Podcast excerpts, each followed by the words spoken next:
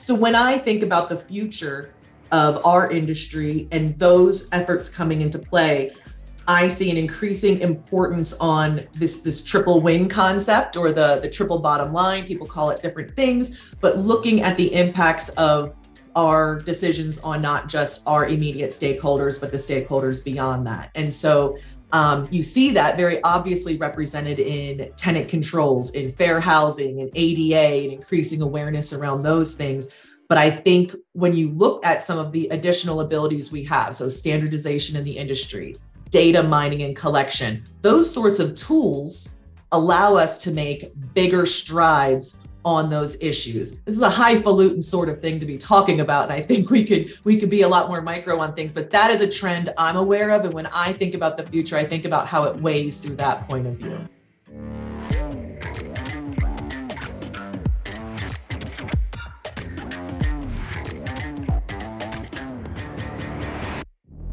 This is always a highlight. Uh, you know, when I, I think about years past, the kind of conversations that have taken place uh, that we're moments away from. We've got an awesome panel, very excited to introduce you to, and really excited to talk about the future of property management, is how this is styled the future of property management. If you have a workbook or a piece of paper, this is one you're going to want to grab a pen and paper, notes for wherever you're taking notes. And uh, I'm going to be taking notes as we go all throughout here. We've got an excellent panel that we're going to bring up. I'm going to tease and preview who we've got here. So we've got Travis Bohling, we've got Peter Lohmann, we've got Jen Ruelens. We've got Matt Whitaker here with us today. And again, some places in your workbook to take some take some good notes. Welcome. Hello, my friends. Good to see you. Excited to do this with you. And uh, here's what we'll do. We'll go down the row and give you just a moment to introduce yourself for those that haven't met you before. Uh, we'll go Travis, then Peter, then Jen, and then Matt is the order you guys are on my screen. So, Travis, can you get us kicked off? A little introduction. Yeah, thanks a lot, Andrew. Good morning, everyone. Travis Bohling, based out of Gilbert, Arizona, a co-founder of Home Ladder Property Management, where we're helping landlords save time and earn more, one home at a time. Awesome. Great. Peter, you're up next. Absolutely. Well, thanks for having me on here. Um, my name is Peter Lohmann. I own and operate a property management company in central Ohio called RL Property Management. We manage uh, just under 700 rental homes and apartments. And uh, I love this industry. I, I try and share what I what I learn with a broader audience, and uh, appreciate you having me on. Very good. I'll give a quick shout out if you're Twitter. If you're on Twitter, Peter's a great Twitter follow. Highly recommend that. Uh, Jen, can we come to you next? Hi, I'm Jen Ruelens, um, founder and broker owner of One Focus Property Management, right around 600 doors in Williamsport, Pennsylvania, which is North Central. But in the business 20 years, this business 10. And um, I'm really excited about this panel because I get to hang out with some really cool people and hear smart people say smart things. So that's a great afternoon for me. All right, Matt, can you bring us home?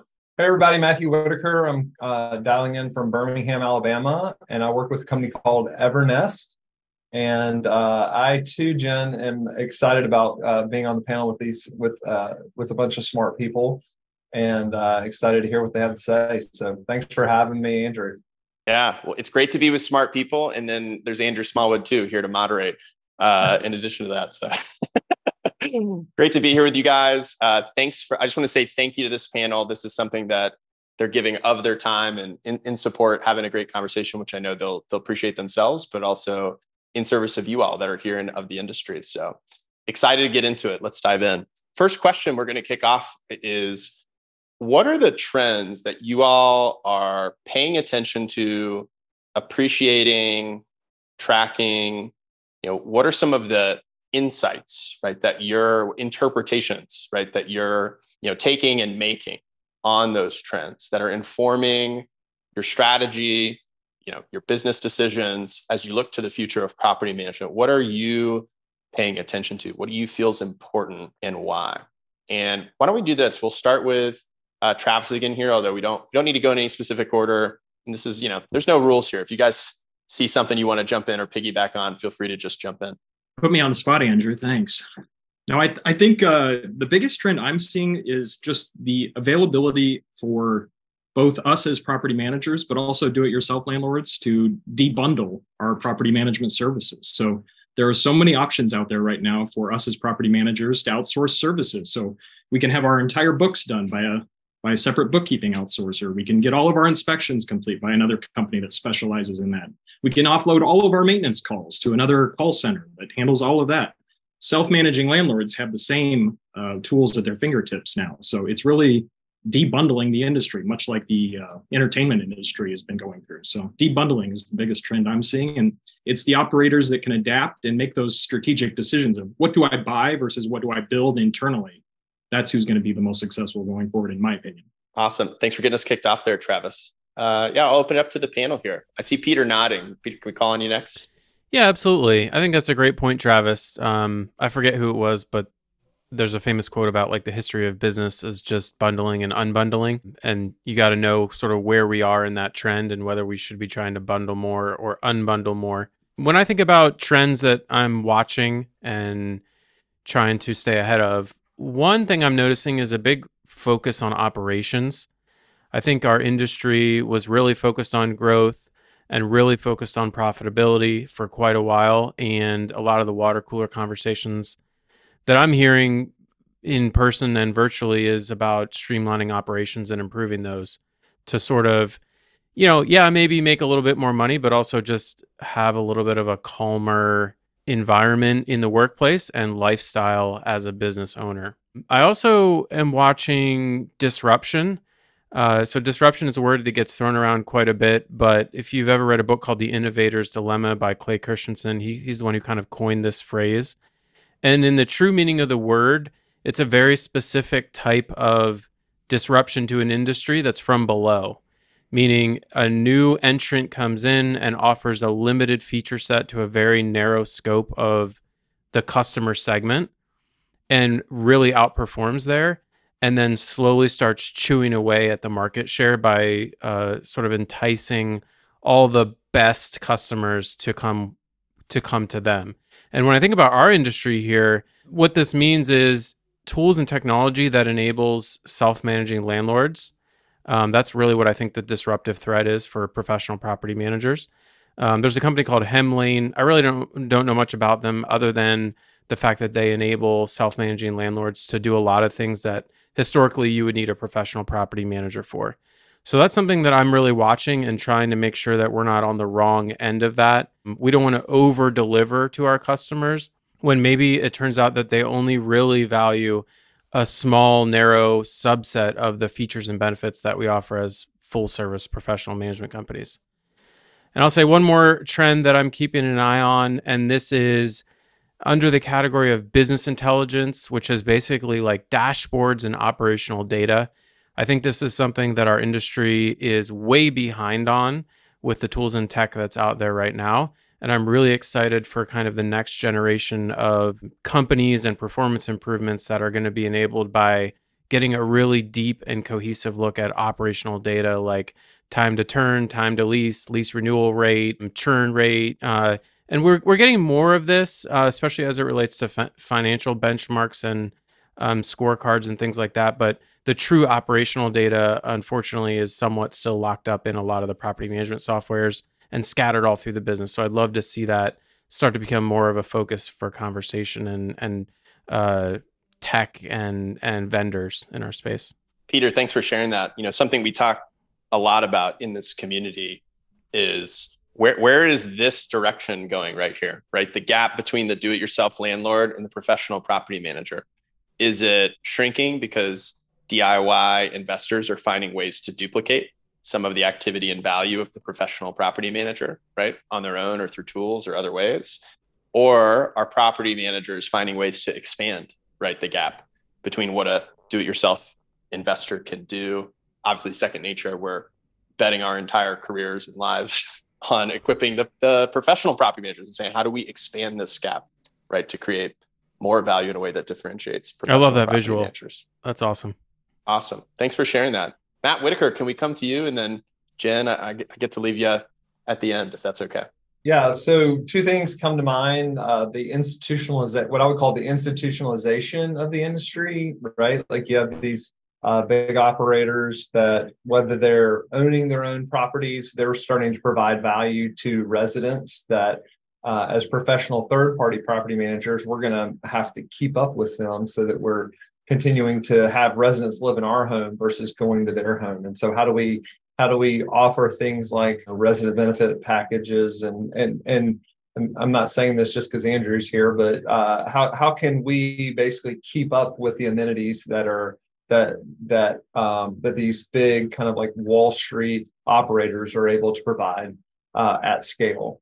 And the other the other thing uh, is just around the like AI and chat GPT being able to automate a lot of our processes. We, we have, as you know, as property managers, when I was first out renting houses, one of my frustrations came when I was having to consistently have the same conversations over and over again. And so there's a lot of those same conversations that I think we can automate with residents and with owners uh, but mostly with residents that we can we can save ourselves and our team a lot of time uh, with those same conversations.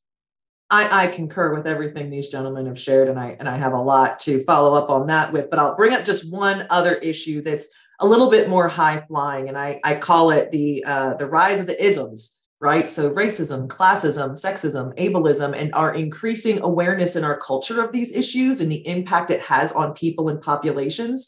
And when you look at our industry, systemic bias and discrimination is baked in from back when it was serfs and literal lords of the land. So when I think about the future of our industry and those efforts coming into play, I see an increasing importance on this, this triple win concept or the, the triple bottom line. People call it different things, but looking at the impacts of our decisions on not just our immediate stakeholders, but the stakeholders beyond that. And so um, you see that very obviously represented in tenant controls, in fair housing, and ADA, and increasing awareness around those things. But I think when you look at some of the additional abilities we have, so standardization in the industry, data mining and collection, those sorts of tools allow us to make bigger strides on those issues. This is a highfalutin sort of thing to be talking about. And I think we could we could be a lot more micro on things, but that is a trend I'm aware of. And when I think about the future, I think about how it weighs through that point of view. Hmm, very cool. You know, just reflecting back a couple things here.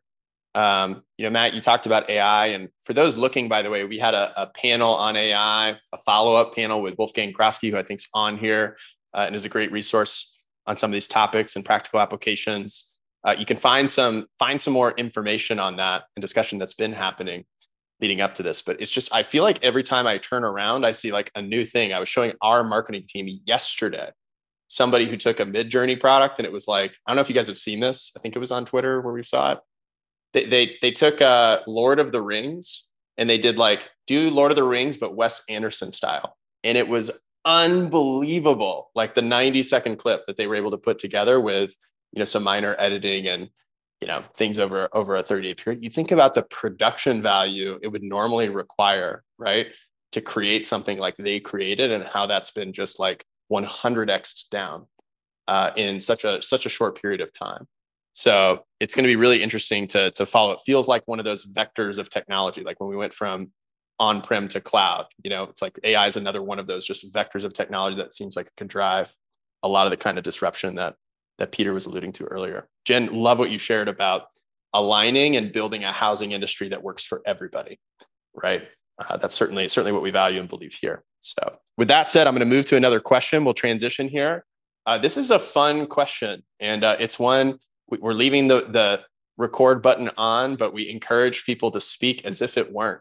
Uh, and that's the question is what bold predictions might you have for the future? This may be one you could be wrong about. You'll acknowledge, hey, maybe not but like here's a bold prediction about the future something you see that's possible that's a little unconventional a little interesting a little out there. Uh, peter if i can come to you first on this one we'll just mix up the order so travis doesn't keep having to go first. All right uh, sure. So yeah sort of a bold prediction five ten years down the road. I know matthew kind of briefly touched on this but i think we're going to continue to see the institutionalization of single family rentals and and small to medium sized boutique multifamily. If you look at uh, 100 plus unit apartment buildings, basically 100% institutionalized. You don't have individual, you know, mom and pops owning those buildings really much anymore, nor are they managed you know, in an ad hoc basis. Everything about those buildings and those transactions is is corporatized, right? It's you know the debt, the equity, the management. Um, you have LPs. You've got right. So everything about it is very professionalized and institutionalized. And we're I, historically our area, which is the single family rentals and small multifamily, has been insulated from that for better or worse because Wall Street and those folks haven't really been able to get their hands around what's up with this asset class. What are the returns going to be? How do you manage these properties? What's the right way to market and transact them? How do you roll them up? Is it possible? Are there economies of scale once you get to a certain point, right? Well, these questions are all starting to get answered, and the technology has matured such that these can become predictable assets closer to what a 100 plus unit multifamily property can be. And Wall Street really wants to think of these things as like bonds, right? You put a certain amount of money in and you get a certain amount of money out. That's the cap rate um, every year. And then maybe you get some exciting, you know, tax benefits and appreciation on top of that. So I don't know exactly what that means for our industry, uh, but that's something I'm sort of keeping my eye on and we'll see where it goes. Yeah. I'll just open it up. Anybody that'd like to add to that or add an additional bold prediction as they look to the future? Well, I have um I have two. So one's really kind of wild and uh and I don't know what to say about, it, and the other's a little bit more down to earth. So the wild one that I've been concerned about um, is that I believe housing, I keep saying over and over again, top three platform issue in the 24 presidential election. I think housing affordability, security, and access and all parts of it are going to be really on display and open for criticism. What I am concerned about specifically since COVID is that the issue of housing becomes politicized to where your role in the industry might be aligned to a party or something like this and like it was with healthcare right like like your political affiliation and healthcare got kind of aligned and that's not good for housing. That's not good for this country. It doesn't really help the issue, but that's kind of a bold prediction I have if I look to the future and I see what's happening. Um, and I'm concerned about. I don't have a lot to say about what happens after that. So that's all the further I got. The more down to earth prediction. So these antitrust lawsuits that are going on with the way commissions are paid, and I think even the evolving way people are seeing our value.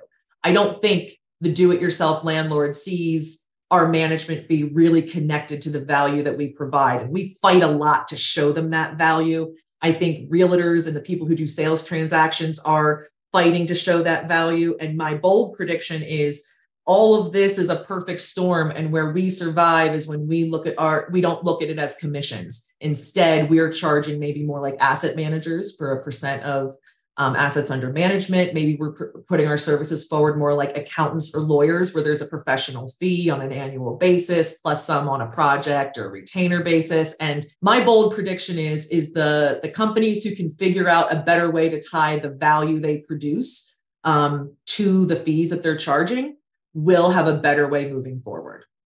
The more novel, maybe even the better. It's a it's provocative to think about how this industry is understood and how it's thought of, how it's positioned, impacting the business models, right, and revenue models of the industry that and how those might change, you know, over time. Interesting point, and I think uh, I think there's a lot of agreement in the chat, by the way, concern shared with you, Jennifer, about your point of housing becoming a partisan issue, not just a political issue of how we make decisions, but a partisan issue where we, have got the typical kind of frustrating overlapping monologues rather than productive discussion solving housing problems together. So thank you for sharing that. Uh, Travis, I saw you coming off mute. So can I come to you next? Yeah, absolutely. I'm gonna I'm gonna say that we're gonna see an increased velocity in mergers and consolidations, and not just within PM operators. I, I'm predicting we're gonna see this amongst the institutional players and even like our third party vendors, the the companies out there with fortress balance sheets and steady cash flow are going to be able to take advantage of the coming recession, which I'm predicting, and buy things for cheap, hopefully, and uh, take out the zombie companies that have been uh, weighing us all down with with bad operations. So that would be my bold prediction over the over the next couple of years as money gets tighter. That uh, it's going to force people to make tough decisions, and it's going to force people to get more lean, and the strongest will come out stronger. I saw some nodding heads on that one, Travis. Thanks for sharing that. Matt, can we come to you next? Bold prediction as you look to the future. Yeah, I really liked what Peter said. I was actually going to say the same thing. Um, and my advice would be don't get caught in the middle. Don't get too, if you decide to build a boutique business, don't get too far away from your clients, or you need to be large enough that you can offer your clients uh, some things that nobody else can offer. I would say um, along the lines of Mark Brower popped in the in the chat channel. He said about fractional ownership. I do think trading real estate is going to get just easier and easier using technology. And so you may have the ability, I may have the ability to log in to a website and literally buy real estate within seconds. And just think about how that is going to complicate us managing for clients and managing for uh, the owners that we that we manage for now. Um, you just got you the the the technology is already there to do that. It just hasn't been totally applied to real estate. And so I would I would think that our clients we may have a client one day uh, and then a client different client the next day and then a different client the third day. So how are we gonna how are we gonna attack that? It's it's interesting to think about like something we hear so often is um, how emotional of an asset single family rental can be. Like people don't accidentally buy a 200 unit apartment building, you know, and it's not like where they drew the height marks of themselves like growing up, right? but the the single family asset, it, it's it's emotional for not just the residents, but also many times the investor profiles, the owner profiles that uh, we're working with, and you know, making good, thoughtful, long term oriented decisions, right? That can be the benefit of all. It's interesting to think about how fractionalizing real estate, some of these other opportunities, how that could work. What's going to get democratized versus what's going to get uh, consolidated and, and, owned by uh, people with bigger resource. Interesting to see how that will play out. Listen, I've got one more, one more definitely planned question. I could ask these people questions for the entire rest of, of our day if I had the time. But we'd also love to open up some time directly from the audience. So if we'd love to see your questions make their way into the chat. Laura and I will keep an eye out so we can get a couple of those uh, before before we're done here today. And uh, here's the last one I have planned. If, if we think about um, best practices of tomorrow, that you know today could be the day that the industry is ready for them, right? So making this a little more tactical, a little more practical. What are a couple of the best practices of tomorrow that you believe the timing is about right for the industry to start widely adopting these, turning these from a best practice today to a common practice, right, of the future. And I'm just going to keep uh, keep bouncing around here. So, Jen, I don't think I've called on you first yet. Can I call on you first this time? Oh, sure. So, a best practice that some are doing today, and I think more will be doing in the future, is data collection and mining. So things that larger companies already do. They know down to the minute their product production time, their their cents per, you know, pound shipped. They know their data down to a very small amount and then they can really start to tweak for efficiencies operationally. This is difficult to do in our companies, Peter and I have chatted about this before. We both tried to do it. The data is pretty noisy, not only within our own databases, but um, as we start to grow. And like maybe I said, hey, I want to get together with several other operators like me and compare our move in and move out data. I want to compare move in factors versus move out results. This is a project we've tried to do. And we did have some limited success in it. We made some some operational changes. We tweaked some things that have really moved the needle and are uh, just a hint uh, credit score is the number one thing that impacts move out results um, between like landlord history, uh, whether relocating income ratios, credit score by far significantly statistics, significantly statistically relevant.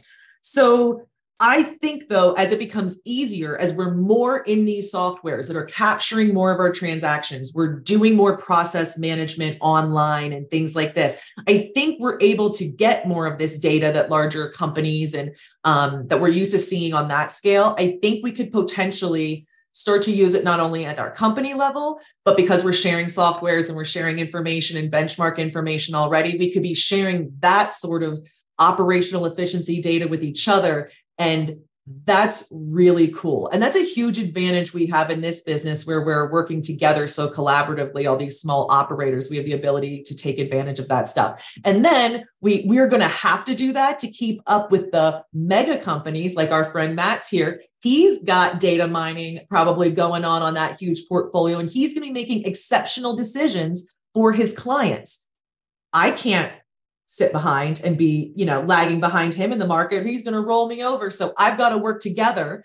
And, and I think he'll he'll be showing us all how to do it. He shows us how to do everything he does already. So he'll be showing us how to do it and we'll be following his example. But that's something I look at in the future is data collection mining and getting good at using data to make more money and better results. Jen, thanks for getting us kicked off. Matt, feels feels natural to come to you next after that. I think. Right? Jen's awfully kind. Uh, I, I, wish I had somebody back there mining data. Keep in mind, uh, this I, I, do live in Birmingham, Alabama, so there's uh, I'd have to go somewhere like where Travis or Peter or you are, Jen, to find somebody that could mine data. Uh, but I am going to double click on data because I do think uh, I do think she's right. I think one of the things that's going to be interesting in the future is your proprietary data right? Like there's this like shared data out there that everybody's um, that uh, that's out that chat gpt frankly uses. Uh, but what are you going to use? Like you're going to you have proprietary data that nobody else has and how are you going to use that? And that's that's the type of thing that um, that i think is going to happen with uh, with this. Like I, I think in 12 months uh, 95% of this everyone on this call will be using some sort of AI or ML, machine learning in their business. You may not even know you're using it, but some of your vendors are using it.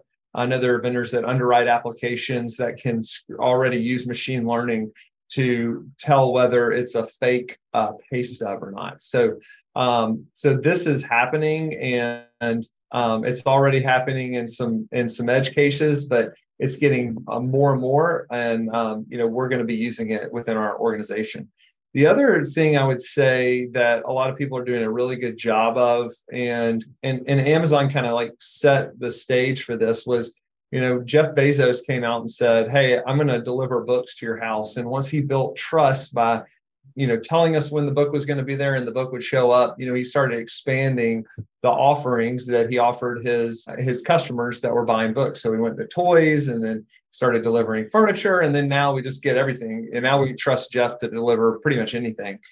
And so what i would say challenge you too is like we have access again going back to jen's comment uh, around data we have access to information about our residents about our owners that very few people have access to. And um, and so how can we expand the relationship with them that we're already that we already have with them right? Like once we've built trust once we've built a you know you do a great job of property management people want to buy more things from you. And so we think about it through the lens of the relationship and not a house right? Like we have a resident that lives there. What are the things that the resident wants that that we can offer them uh, as a company. And because we have unique information about them that we can offer it at a better price or more value or you know uh, delivered faster than somebody else. And then think about your owners and your clients. What can you think about like what is that relationship? How do you maximize that relationship? Keep in mind like and this is not you trying to monetize them and think of it less like transactionally because they want it, right? Like I want Jeff to sell me more things because I know he's going to deliver it on time. I know he's going to do his best to make sure it's the cheapest price. And so once you have that trust with your residents, once you have that trust with your uh, with your clients, what are some other things you can do for them that'll help um, that'll help maximize uh, you know what we call lifetime value of that customer. Awesome. Well said. Peter, I feel like there was something in our prep call that you were talking about that may be like a nice nice segue off of this if i could throw it to you. Sure. Um, i'll see if i can resurrect that thought. Uh, real quick just to comment on a couple things matthew was talking about. Um, definitely agree with sort of taking a long-term view of the customer and the customer relationship and experience. I heard of a guy one time i don't remember who it was describing a 50 year new resident process where you, you go from application to approve to move in and then continue to to build trust and market to that person such that they eventually become a homeowner and you would help them buy, find their home and buy their home and maybe go through a couple homes. And then the end stage here is they become a client and they own rental property. You help them find rental property, buy rental pro- property, etc. Thought that was super impressive. So in terms of oh, so getting back to what I was going to say about Matthew. So the right way to to frame this from the start, I think, is when you onboard a new client. We used to have what we called our new new client and property checklist, right? And so in LeadSimple, it was just it was all mixed together when whatever we would onboard a new client and a new property together. But the there was a breakthrough for me, which is that those should really be two separate processes because your your property is just an object that you have some tasks to do. But onboarding a new client is a separate activity and is really, really important and requires a different approach. And so you can you can imagine how those two things might be separate. And that just makes intuitive sense to me the first time I heard it. I was like, oh yeah, that makes sense. We need to be onboarding clients separately and thinking about them in a really specific way. Okay, best practices of tomorrow. Um, I'm going to say two things that I'm really uh, passionate about. One is I believe that uh, tenant screening should be done blind. I think the person who's approving and denying rental applications should never meet the potential tenant and honestly shouldn't even know their name. This is for a few reasons. One, I think it's the fair way to do things because the person who's making this decision should be sort of grading the data about this person or the group against a set of minimum standards and it's pass or fail. And so just from like a purely fairness standpoint, I think it I think it's I'm not a believer in this idea that oh you need to meet them and shake their hand and look them in the eye and you even hear some people say things like you need to look in their car and see if their car's dirty and stuff like that something about that just rubs me the wrong way. I feel like we're dealing with housing here. We're not selling you know, trinkets. This is like people's livelihoods, and we need to take that seriously and be making data driven decisions, not just something you heard from your granddad one day. So the other reason is I think it, it, it insulates you from fair housing lawsuits, right? Someone comes after you and says, Hey, I think you declined me because I'm a minority. You can say, I didn't know who you were. All I was looking at was numbers on a screen. All I saw was income, credit score, how many jobs you had, blah, blah, blah, blah, blah. I didn't even know your name, dude. Like, there's no way I discriminated against you. So I think that's the future. I think that's a fair way to do things that, and should be adopted as a best practice. We do that here at RL. The second one for me is that customer service within our property management companies should be separated from operations. If you look at the skills required to succeed for the average property manager, and anyone who's familiar with like the disc profiles, you're looking at high D folks. These are go getters. They're going to get stuff done. They don't take no for an answer. They follow up like crazy. They're they're willing to just jump in a car and go get something done, right? These are task-oriented people. Those folks are amazing and most of our organization is filled with them. Customer service is completely different from that and requires a different skill set. Um, on the disc profile, I think it's like a high I and a high S that you're looking for in a customer service person. You want these folks to be people oriented, not task oriented. You want them to have a slow pace. You want them to really connect with individuals and have empathy. And these are the folks who you really want on your kind of tier one customer service. If a client or a tenant calls in or emails in with a question, um, if you can have a lot of the data available to those customer service folks, that does a couple things. One, it gives them a great experience because they're dealing with someone who actually is motivated to care about them as a human and resolve their problems um, whether or not th- they're perceived as problems by the you know the property manager. And the other thing is is it keeps the sort of inbound support requests away from the operational people who are who are busy, right? They're trying to get stuff done. They're going a million miles a minute, and if someone calls and interrupts them with a kind of a stupid question about a late fee, that's just never going to go well for anybody. So I'm a believer in separating those functions, um, and I think that's a, a best practice that you know is I, I, I think is is the right way to go for our industry. Peter, thank you for sharing that. Travis, uh, this is a question where it could be like tough to go last because uh, a lot of ideas have been shared. But anything else you'd either reinforce or add when you think about best practices of tomorrow that it could be time to start practicing them more often today? Yeah, thank you for that. I I want to reflect back on something that Matthew said earlier about artificial intelligence. So I think one best practice that we all as owner operators need to embrace is we need to be at the forefront of technology, be willing to experiment often, try out new technologies, challenge old beliefs. adopt new methodologies, new processes. Like that needs to be a, a constant process for it. It's called Kaizen, right? Continuous improvement. We all need to adopt that and live by that. One thing in terms of artificial intelligence, like I agree with the long term vision of a chatbot on your website actually being useful and not just annoying. Like I, I do see that as a future state. But what can you do right now with ChatGPT? Our our website partner, uh, Property Management Advisory, they have a really slick tool where it's now writing my rental descriptions. I that was always a painful process for me of coming up with a creative description for a studio apartment in the middle of a crappy neighborhood. So now ChatGPT fluffs that up for me. It also takes like normal communication with owners. I can throw an email in there that I'm proposing to send to an owner and it'll fluff it up, add a little extra verbiage and make it softer because that's not my natural uh, ability. So I think be willing to adapt new or adopt new technology as soon as it comes out, experiment often and cancel the experiment if you find out it's failing. So yeah, that would be my recommendation. Travis, thanks for that.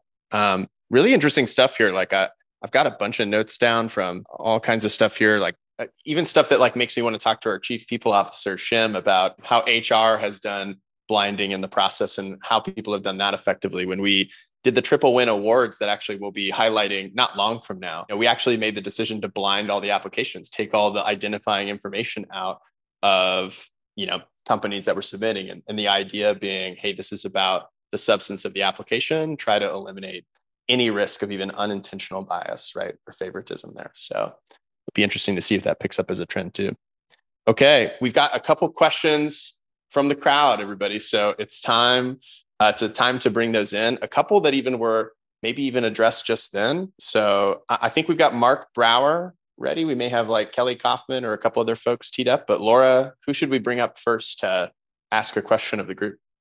Mark's ready. Looks like Mark. Mark, good to see you, my friend. Hey, good to see you guys. A pleasure to be here. So, um, Travis, uh, resonate with your comments about ChatGPT. I think we're living in a weird, a strange new world where a robot is softening our communication with humans, right? But uh, I actually had ChatGPT 4 write a much better Mother's Day card than I wrote. And uh, of course, I didn't use it. Uh, so my question has to do with incentives. Um, you know, it was drilled into my brain when I studied economics in my undergrad at ASU that incentives drive behavior.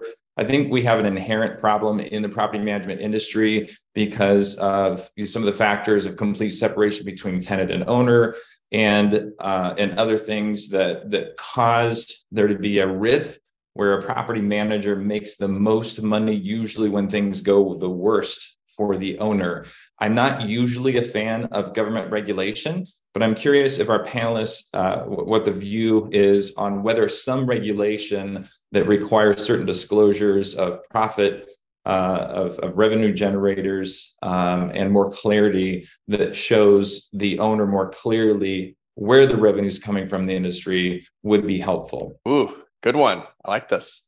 Who uh who wants to pick that one up first? Thanks, Mark, by the way, for your question. Appreciate that. Yeah, I'll jump in, Mark. I, I do think it's a hard question, uh, a, super hard question, but uh look, we operate in some markets uh, like Colorado, and I know so there's markets like Cal, probably California. I shouldn't speak out of turn because we don't have a California office, but Colorado, uh, a lot of states require specificity around where we're making money, and so we disclose all that in our management agreement. And so I have no problem with it. Uh, I, I, think like transparency uh, is a good thing for the industry. I think transparency. I, I, wish that the government that government didn't have to regulate it, but I still think that um, going back to the way we think about it, if if we're transparent, it does nothing but build trust with people. And when we build trust, that that allows us to expand our relationship with them. So uh, I would hate for the government to have to do it, but uh, but I think being very transparent about where you make money is super important. Open this one up to the group. Any other thoughts to add here? I don't like this at all. I'm not a not a fan of not a not a, a fan of this. Um, I think the question of like where a company makes its money can never really be answered anyway. I think it's, I mean, what per you know how profitable is our application fee? Like, well, okay, how much of my leasing agent's time are we allocating to that? Right? How much of like I could argue that it's 100% profit. I could argue it's 0% profit. We actually lose money on it when you look at all the the wages and salaries and everything else that we pay. I mean, I don't see that that's actually going to solve any issues for consumers. I would be in favor of the industry coalescing around a set of standards as it relates to terminology and transparency with all the fees that could be charged and what they are. Right. So think about the nutrition label facts that you have on the food that you eat. You know, the government doesn't require Chick fil A to explain their profit margin on a chicken sandwich, but they do require Chick fil A to explain what's in that because that's relevant for consumers. And so I would I would love the idea if the industry could coalesce around a set of standard terminology for the different fees that we charge and then have some kind of a standard nutrition label facts type disclosure so that consumers could shop and actually compare apples to apples and understand oh this company charges a high leasing fee but a lower management fee and this company has no renewal fee but has a high markup on maintenance and like let them do the math and come to their own conclusions about what they think is important and how the incentives are going to work out based on what the management company is charging. I'm all in favor of consumers having all the information to make a valid decision. So I think that's probably in the spirit of what Mark is suggesting, and I do like that idea. Um, what we don't want to do is let the government step in and tell us how we should be doing this. What we really need to do as an industry is act first and head that off, right? So that we can design the solution in a way that actually makes sense for us. Peter, great addition. Appreciate that. Jen, Travis, anything you want to add here? Not really. I would concur though that just I think though the one thing that hasn't been said is doesn't the market somewhat take care of this? I mean, when I heard Mark's question and clearly he has a different point of view than I do because when I heard that I went I don't even think there's a problem for the government to intervene on. It feels like the consumer advocates really well for themselves in understanding our contract and the fees and things like that. But maybe I don't, I'm not seeing what he's seeing and, and things like that. So maybe we could educate our consumers. Maybe that's a thing we could do as an industry is do a better job educating the values we're, you know, what are to, to Peter's point, what are these services? What are they called? So you can at least have a frame of reference, but then what value does that provide to you? I'm so sick of talking about like maintenance calls and inspection fees and leasing fees. I create so much value for you when I do those tasks. And we need to start talking about it more in terms of value. I don't think that's more transparent though, so probably not toward works. But yeah, no, I, what I like about this is it's it's I do it does seem like an interesting step to say like here is our like cost structure and making that apparent to it is hard to think of like other examples of that or or where that's required. At least for me, it's hard to come up with something top of mind, but certainly disclosing here's the amount of the fee right? And I think Jen, what you're also talking about is part of transparency is not just like giving all the all of the specific detail down to, you know, down to cost structure, but also here's the why, right? Of why we do things and why we structure it so that people can understand how you've made the decisions and understand your thought process. And that that hopefully builds trust right and attracts who you're for or repels who you're against based on explaining that philosophy i think that's a good point good addition Maybe that's just my marketing brain going off. Well, we've got time for one more. We're going to bring up Kelly Kaufman to the stage. Laura, if we could do that, we got time for one more. There's Kelly. Kelly, thanks for being with us. Yeah, thanks for having me. I'm excited I get to ask this awesome panel my question. So, we are set up like I think a lot of other property managers are with a sales team. We have two business development development managers. They're going out, they're talking to owners, bringing on new business, getting the property ready to be marketed. And then once a tenant moves in, it moves over to the property management operations team. I feel like what's happening is the business development managers are really building a relationship with the owners, but that relationship isn't coming over to the PM team when the property needs to transition. And I just wanted to see if y'all had any tips. Is there anything that y'all do in your companies and your businesses to help make sure that like the crucial information like their goals their you know just all the all kind of like the fluffy stuff but the stuff that really is important for retaining owners and building the relationship and you know helping them achieve their goals. That's something that i'm really trying to focus on right now. I have a quick tip but i, I think peter's one um, trend that he was noting really lends to this about his separation between operations and customer service but we were having a similar problem, except that we were um, what I would say bungling the transfer between the BDM and the operations team. A little bit different here. Our BDM is simply signing the client. The operations team will get the unit ready and get it leased.